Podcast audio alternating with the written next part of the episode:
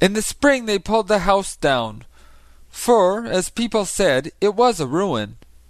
One could see from the street right into the room with the hog's leather hanging, which was slashed and torn, and the green grass and leaves about the balcony hung quite wild about the falling beams.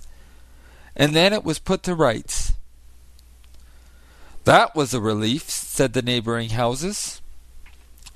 A fine house was built there, with large windows and smooth white walls, but before it, where the old house had in fact stood, was a little garden laid out, and a wild grapevine ran up the wall of the neighbouring house.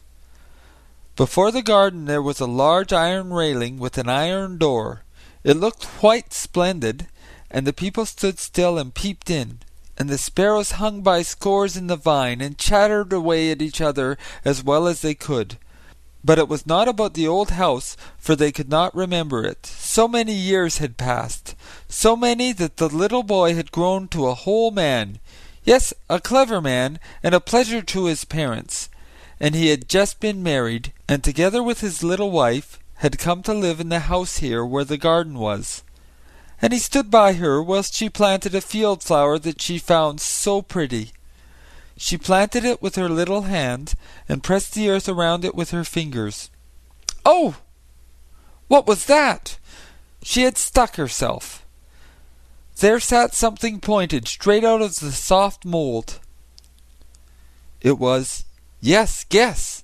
It was the pewter soldier, he that was lost up at the old man, and had tumbled and turned about amongst the timber and the rubbish, and had at last laid for many years in the ground. The young wife wiped the dirt off the soldier, first with a green leaf, and then with her fine handkerchief. It had such a delightful smell that it was to the pewter soldier just as if he had awakened from a trance. Let me see him, said the young man.